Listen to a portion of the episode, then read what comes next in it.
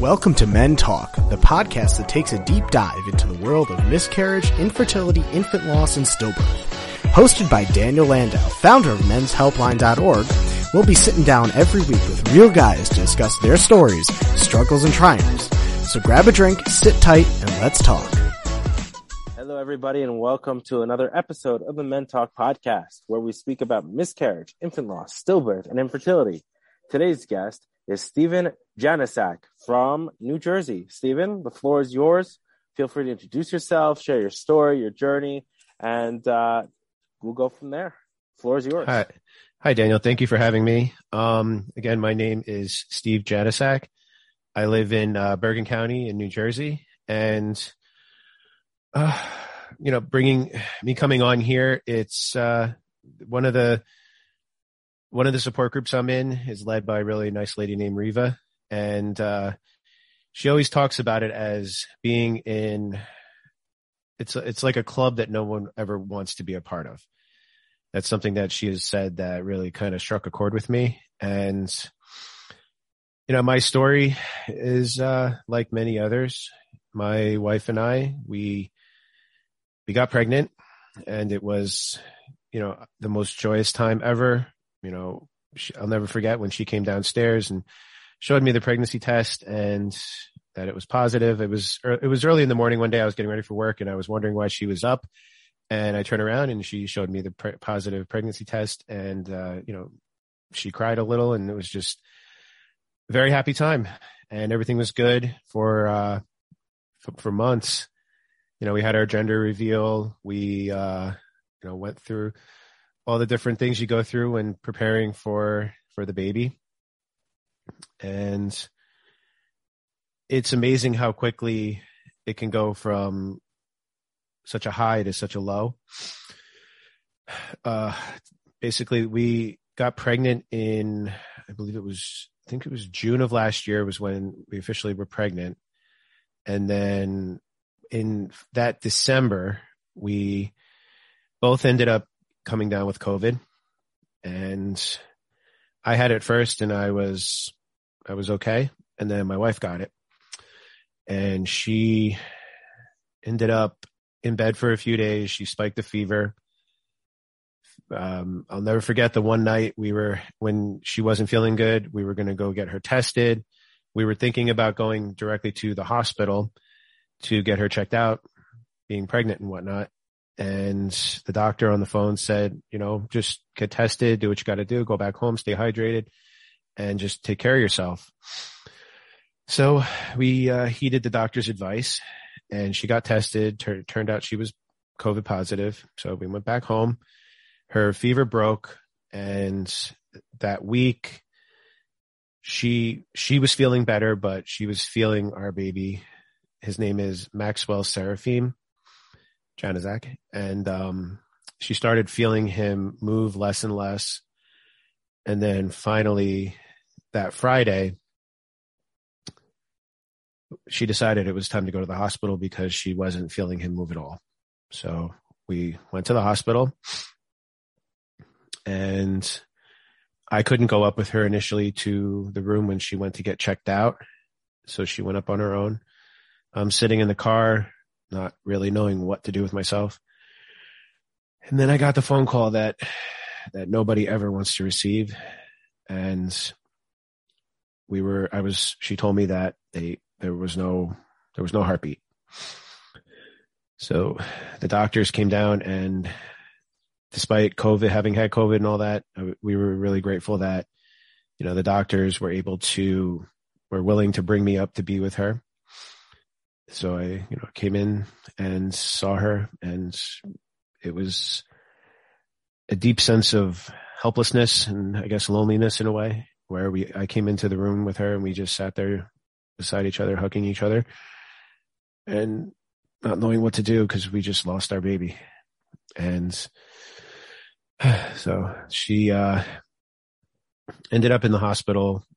We went in on Friday and we were there Friday night, Saturday night, and then she ended up having to get transferred on Sunday because while she was at the hospital, they found that her blood platelets had dropped extremely low. it, they, the doctor said your her platelets should be a normal platelet level is between like 250,000 and 400,000 and hers was down to like 13,000. So they were concerned about the possibility of her maybe bleeding out either if she gave birth naturally or if they had to do a C-section. So she ended up having to she ended up not being able to give birth until the following Monday. But before that, she had to be transferred. So we live in New Jersey and we're in northern New Jersey, probably about half an hour outside of New York City. So she ended up having to get transferred to a hospital in New York City. So with the COVID situation, we called or I called the hospital to see what the situation was as far as me being able to go with her. Due to COVID and whatnot, I wasn't able to go with her to the hospital in New York City. Thankfully, her parents came up from Delaware to be with us and her mom went with her. But it not only was, the, it was, it was one of the most trying times because not only did we lose our baby, I also faced the reality of my wife, you know, something happening to her as well because of the fact that her platelets were so low in her situation like that. So I had to say goodbye to her in the ambulance, not knowing if I was going to see her again. That's pretty much what ran through my head when I said goodbye to her before she went over to Mount Sinai Hospital in New York City. So she ended up getting transferred and then I had to come back home by myself and I didn't have anyone at the house here.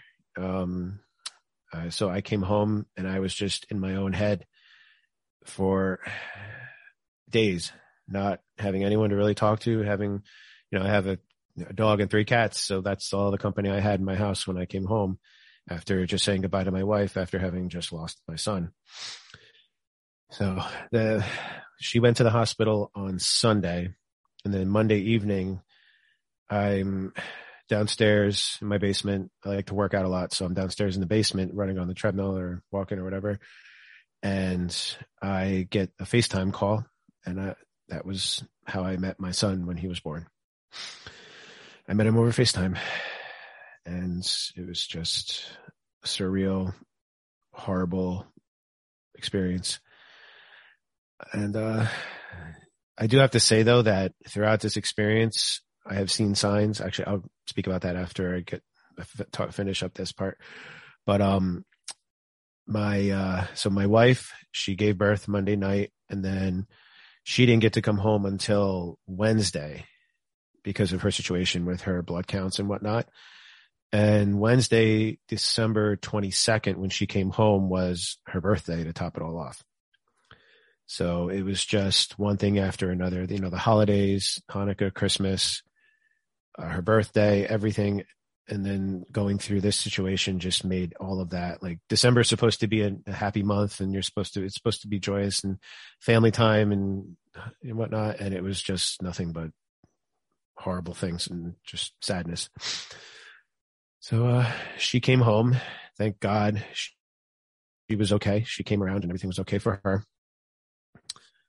So, and then, um, basically that, I'm trying to put it all together here. Uh, December 22nd, she came home. So basically we, I did have a chance to meet my son, the funeral home where he, where they had him. They allowed my wife and I to go in and spend as much time as we wanted to with our son, Max, which was, I am extremely grateful for because had I not had the chance to actually see him and be in his presence, I really don't know what I would do with myself at this point. So I did get a chance to see my son. And then the day after that, we had his funeral. And, uh, you know, I, I, uh, carried his casket, his tiny little box that he was in and laid him to rest. So, so that was his funeral. And then, uh, this is where I was speaking to the signs that I've seen. Um, I truly believe in when you see certain things. I believe in signs. I believe all those types of those types of things.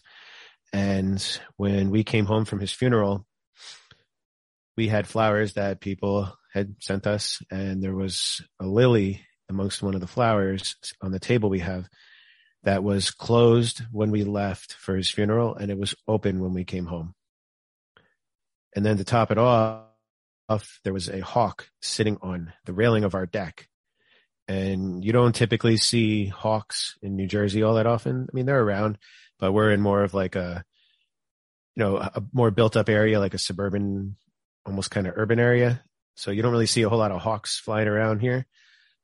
So seeing a hawk right, right on a railing after seeing the flower open up and whatnot, it just, it hit me so deep. And I really, it kind of gave me a, almost an odd sense of calm and peace because it was like he was watching over me. You know, he is, I truly believe to this day, he's constantly watching over me. I always see, uh, I don't know, maybe you see robins a lot, but there was also something that I think my wife read about robins are supposed to signify that your loved ones are watching over you too. And when I'm in the basement, sometimes, you know, running or whatever, I'll look out the window and there'll be a robin just sitting there for no reason. So I, I've embraced a lot of the signs. And another sign that I saw was, I believe that I saw was, uh, when I came home and I was by myself for those few days, I would go on YouTube and look up spiritual type of videos and things. And I would do this quite often. And I just happened upon a video a message about the story of Abraham and Sarah. Right after losing our baby, that message just came across my YouTube. And if you guys don't know the story of Abraham and Sarah, it's uh, basically they had trouble getting pregnant. I believe, uh, don't quote me on it, but I believe she was 99 or he, or something like that when they ended up finally having a baby. And to me, that having heard that message and then seen those signs and whatnot, it just, it kept me from becoming angry. My wife, like we grieve in different ways. Grief is not linear. You can go into many different directions with your grief my wife has been more angry and I guess I've been more sad and at the same time I'm sad. I also try to look at it like I want to honor my son. I want to try and I want his legacy to live on. I want I enjoy talking about him and I almost feel like I've got to the point where I want to become an advocate so that people understand what others go through when they encounter when they experience these types of losses. So, and in doing that, um, I actually started my own little, um, I guess, campaign or journey where our sons, oh, actually, I'll go back to how we found his middle name. So his first name, Max, is for my wife's grandfather. And then we didn't have a name for our son when we were in the hospital. So I'm sitting there and I'm like, you know, we look at each other. We're like, oh, we have to we have to figure out a name. So I'm going online. My wife is Jewish and I, am Christian, so our children will be raised Jewish. So I was looking for Hebrew Hebrew boy names, and I happened upon the name Seraphim, and it said on the website that it meant fiery, and I was like, oh, that's really cool because I actually had a chance to feel him kick when he was in her belly. So we picked the name Seraphim, and then at his funeral, our rabbi who presided over the funeral, she actually said that seraphim doesn't just mean fiery, it means fiery angel. And then I actually did my own little research as well.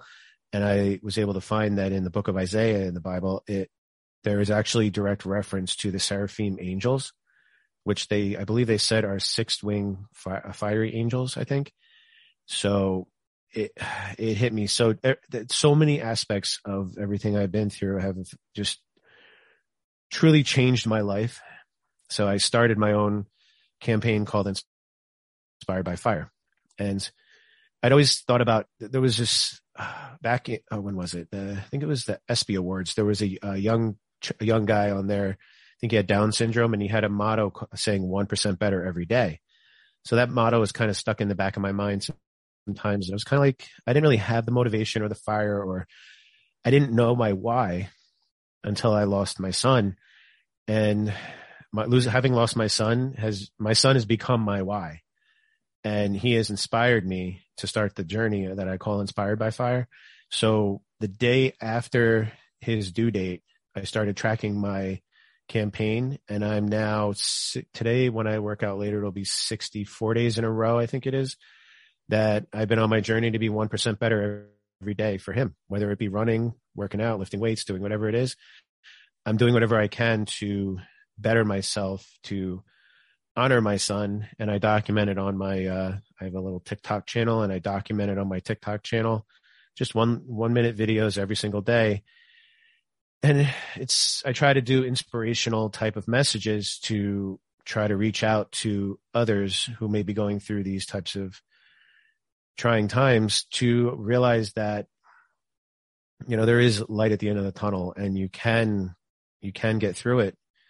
And uh, there's another message that I've come across that says uh, it's it's it says you you you grow through what you go through, and I truly believe that I'm growing through what I've been through, and I'm becoming better for my son, and uh, you know I live every day to in his honor and try to be one percent better every day for my son for my wife and I our son Max. So that's pretty much my story in a nutshell. And, uh, you know, I, every day I just continue, continue plugging away. First off, that's really incredible because number one, it takes a lot of power for guys to really start overcoming this because yeah. we talk about the loss of a child, specifically having, you know, that, that trauma there. It's not easy to talk about. It's not easy to get over it. So the yeah. fact that you found your way of yeah you know, doing something one minute a day for inspiration to get stronger, to do something for that is is is inspiring. It really, truly is. Yeah, and it's yeah. I mean, I guess I used to look at you know people always say, "What's your why? What's your why?" And before going through this, I would like I didn't know what my why was. I had no idea. Like I would, you know, I was motivated. I feel like and motivation comes and goes, and like for a little while you're really pumped and you're really let's do it, let's let's get going, and then it kind of fades. But now that I feel like, you know, I found my why, it's not going away. And I actually have, um, I actually went and got tattoos for, for him too. I can, sh- I, I have you on video here so I can show you on the video. I have his footprints on my arm and then I got the hawk and I got a flower all in tribute of him from, uh, as all part of, part of my story. So how did you get his footprints on your arm? Did you take, you know, did they take his footprints in the hospital and then you took that to a tattoo artist? How, how did you do that? Because I hear that a lot that people want to put, you know, footprints or different remembrances on them. How'd that come about? So they did, they did do his footprints in the hospital. So I was able to take his footprints to, uh, with me to the tattoo artist and they were able to stencil them onto my arm and then do the stencil. That's how they kind of, how they put them on there. Wow. So, yep but uh, yeah, so it's just I like it because, and my wife even said to me, I have it on my forearm. So she had said to me, you know, are you sure you want to put it on your forearm? You know, it's visible, like it's not something that's like on your chest or your back, back where it's you can cover it if you need to.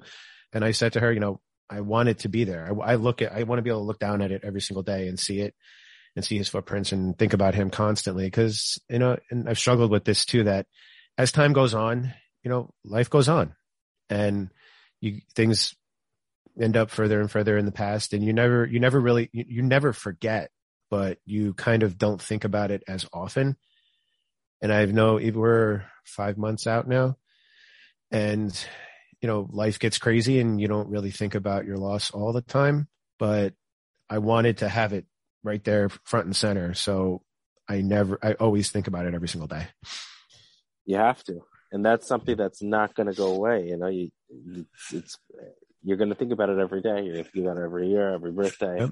Yep. And, and that's what people really need to understand that when you suffer a loss, that you're not alone. You're going to think about it all the time, and that's okay. It's okay to cry. It's okay to talk about it. It's okay to share stories, and that'll help you become stronger. Yep. I want to go back to a second, like in, in, in your story, when your wife was being transferred to a different hospital, you thought you were going to lose her how did you have the energy, the compassion? I mean, you came home, you, you have cats and dogs. So how, how did you deal with that? I mean, it sounds like you didn't really go into a, a depression funk like a lot of guys do, or how did you deal with that? I mean, was it therapists that were able to help you get through this, or was it really the working out? What what was um, going through your mind the whole time? Honestly, I feel like my faith, my faith. You know, I my faith is uh, is it means a lot to me. Uh, like I said, I'm you know I'm Christian, so you know I've always I'm not perfect. I don't think I know none of us are perfect, but I try to listen to messages and just believe that you know better better days will come and kind of just i guess it's hard to explain like like i said i you know searched around on youtube to listen to different things and happened upon that one particular message and it really kind of spoke to me and i think sometimes just seeking out those messages for me at least definitely helped me to kind of keep my keep my head on straight so faith really does play an important you know an important role especially i mean people like to say you got to believe everything happens in life for a reason. Oh yes, I've tackled that. And I think I even brought that up to my wife and she's like, there's no reason that this occurred. And I like, I don't believe there was a reason for this. I really, I, I don't know what to make of that type of, um, analogy, I guess. But at the same time, I struggle with the idea that would I be who I am today had I not gone through that loss? It's a true statement. So it's, it's it's real deep. Like I, I those thoughts, I, I, don't even know what to make of some of those types of thoughts because I'm doing, putting myself in such a better place now. But would I be where I like? I actually gave up. You know, we all like to drink sometimes, and I don't. By no means was I like drinking like an alcoholic or anything crazy like that. But I, I could have cut back a little. So I said to myself, I'm really going to clean my clean myself up. So I, during Lent, I actually gave up alcohol completely. So I stopped drinking any alcohol I, um, you know, got on my exercise. I started exercising every single day and I pretty much transformed myself in honor of him. And I think would I have done all those things had I not gone through that? So, wow. Did you ever have the guilt aspect? You know, obviously a loss is difficult. Still having a stillborn is extremely, extremely difficult. I can't even imagine. Obviously, the statistics say that one in 160 births end, end in a stillbirth. So I personally, I haven't had one, but I've been, you know, through the miscarriage, but it's very similar in a sense that there's that guilt factor. Yes. Did you have the guilt factor of what did I do to cause this? You know, was it something I gave her to eat? Was it something we did? Was it stress? Like, what um, caused it? The fact that we got COVID definitely played a role. I feel like because, you know, I, I wouldn't say I have, I don't think I've been holding my feeling so much guilty, but looking back at what we could have done differently. And my wife, this is something my wife has been struggling with a lot. You know, we both ended up with COVID and the doctors think COVID might have contributed to us losing him, but they don't, nothing they've told us is 100%. They don't know for sure why, why we lost him. But we look at it back and we're like, well, what if I didn't go to that one gathering at the office? Like, what if I didn't go to that office party for Thanksgiving? Or what if she did this? Or we did, what if we put a mask on here or did this or did that? And we both chose, we chose uh, to forego the vaccine for now. And so we looked at, we thought to ourselves, well, what if we ended up getting vaccinated? But there's plenty of vaccinated people that ended up losing their babies too. So we did play that mind game of, you know, what if we did this differently or that differently? That that's definitely, definitely there. And that what if comes up a lot. You know, there's so yeah. many different ways in this situation of what if I did this? What if I did that? But you really can't second guess yourself on it because yeah. it's nothing you did. It's nothing that she did. You know, it just happens. It's yeah. not, it's out of our control, as they say. Yeah. And I, I, I told my wife, like, she doesn't like, she doesn't like when I say this too much, but I guess in my mind, I'm more like, I look at things more literally.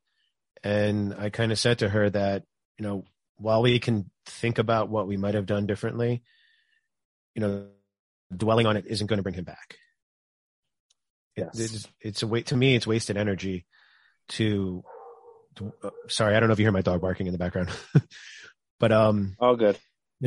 But there's, uh, you know, to me, like I said, it's, I feel like it's wasted energy to dwell on those things that we could have done differently because the the fact is we we lost him and that's not going to bring him back and I'd rather put my energy into more positive things to be honest.